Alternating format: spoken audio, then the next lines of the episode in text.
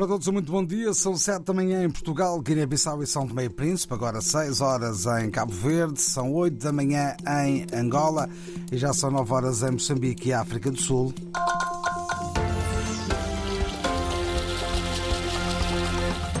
Agora as notícias com Jerónimo Muniz. Bom dia. O Procurador-Geral da República de Angola, Helder Pitagrosa, afirmou no Luena Mochico que o órgão da magistratura que dirige aguarda pelas cartas rogatórias da acusação enviadas às autoridades dos Emirados Árabes Unidos, país onde reside a antiga presidente do Conselho de Administração da Sonangol, Isabel dos Santos. O magistrado refere também que, por questões formais do processo, a Procuradoria-Geral da República de Angola aguarda ainda pela carta rogatória enviada para Portugal, país onde reside eh, residem também eh, testemunhas eh, arroladas no processo relativo à empresária.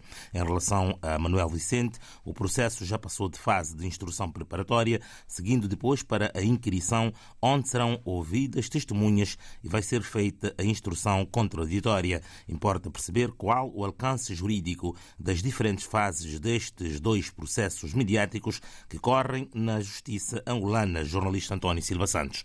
O jurista angolano Salvador Freire explica o que são e para que servem as cartas rogatórias da acusação, enviadas para os Emirados Árabes Unidos, e as cartas rogatórias que se destinam a testemunhas arroladas no processo e que foram enviadas para Portugal, relativas ao processo corre na justiça angolana contra a empresária Isabel dos Santos. Está localizado no país, naturalmente precisa de apresentar os seus argumentos em função das acusações que estão a ser feitas.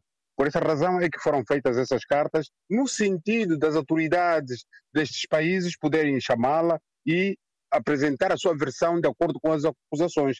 Quanto a Portugal, acredito que é para serem ouvidas testemunhas dentro deste processo. Quanto ao processo que pesa sobre o ex-vice-presidente angolano e também deputado Manuel Vicente, o jurista Salvador Freire clarifica o que é a fase de instrução contraditória portanto, para fazer uma averiguação de saber se corresponde com a realidade das, das acusações e também daquilo que as pessoas que estão envolvidas nos processos, para poder então também apresentar os seus argumentos. E nisso fazer-se uma, uma, avaliação de tudo quanto foi, foi feito em função da instrução.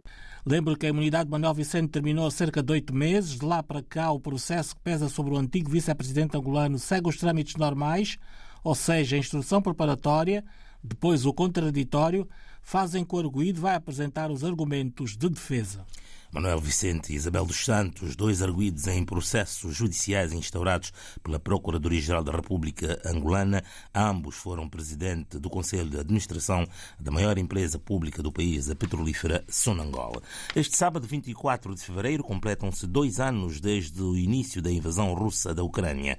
Os homens ucranianos entre os 18 e os 60 anos continuam proibidos de abandonar o país, mas dados da Eurostat indicam que, desde o início da invasão até até ao último mês de novembro, cerca de 770 mil homens ucranianos eh, nessa faixa etária tinham deixado a Ucrânia fugindo da guerra rumo à Europa comunitária. No Reino Unido não se sabe quantos são os homens ucranianos nestas circunstâncias. A correspondente da Antena 1 em Londres, Rosário Salgueiro, encontrou um deles. No segundo dia da invasão russa em grande escala da Ucrânia, decidi que deveria defender o meu país e os meus familiares.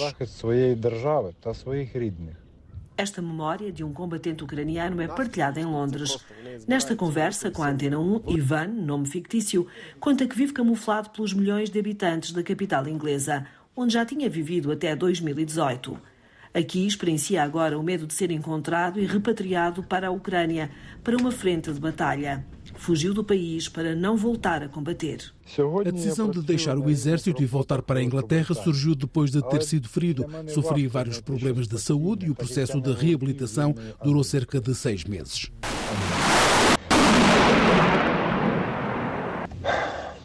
Durante intensos combates em 2023 na região de Kharkiv, a nossa unidade defendeu a cidade durante três dias. O inimigo atacou-nos com vários tipos de armas. A maioria dos ataques veio de granadas lançadas por drones. Muitos dos meus camaradas de armas foram mortos e muitos deles ficaram feridos. Tive ferimentos em ambas as pernas e sem evacuação durante o combate. Tive de cuidar dos primeiros socorros sozinho e rastejar por mais de um quilómetro sob fogo. Aos 52 anos, Ivan, pai de família, conta pouco da recuperação num hospital ucraniano e ainda menos sobre os muitos caminhos que fez e o muito dinheiro que gastou para aqui chegar. Depois de muitos meses no hospital, decidi que queria estar novamente com a minha família e vê-los todos os dias, pois o ano e meio de separação foi muito difícil e doloroso para nós. A família veio toda, a mulher e as crianças, têm visto de trabalho e de estudo. Para mim é muito difícil. Costumo fazer diferentes tipos de trabalhos no Reino Unido porque é impossível para mim encontrar algo permanente. Os homens entre os 18 e os 60 anos não podem abandonar a Ucrânia. A qualquer momento podem ser chamados a servir até ao fim da guerra. Têm direito a apenas 10 dias de férias por ano. A reportagem de Rosário Salgueiro, em Londres, assinala-se este sábado 24, o segundo aniversário da invasão russa da Ucrânia. Foi assinado em Maputo, entre o governo moçambicano e a Sociedade de Desenvolvimento do Porto de Maputo, a adenda do acordo de concessão do Porto, que vai vigorar até 2058. De acordo com o vice-ministro dos Transportes e Comunicações de Moçambique, Hamilton Alisson, este acordo vai trazer grandes dividendos para o Estado. Este é um passo que representa não apenas a continuidade, bem assim o fortalecimento do compromisso com o desenvolvimento econômico e social do país e da região. Ao longo dos últimos anos, temos sido testemunhas do crescimento exponencial do Porto de Maputo, impulsionado pelo compromisso e investimento contínuo da MPDC. Desde o início da concessão em 2003 até os dias de hoje, a MPDC investiu cerca de 835 milhões de dólares em infraestruturas, equipamentos de última geração, desenvolvimento no capital humano e sistemas de automação. Esse investimento fortaleceu a capacidade operacional do porto e impulsionou o crescimento econômico de toda a região. Com base neste acordo em que a concessionária está autorizada a realizar investimentos adicionais de cerca de 2 mil milhões de euros na área de concessão portuária, também se esperam outros ganhos. Com a extensão da concessão, projetamos benefícios diretos para a economia nacional, incluindo mais de 8 mil milhões de dólares em rendas, dividendos e impostos diretos. Além disso, prevemos a geração de mais de mil empregos diretos e 5 mil empregos indiretos, contribuindo significativamente para o desenvolvimento socioeconômico do nosso país.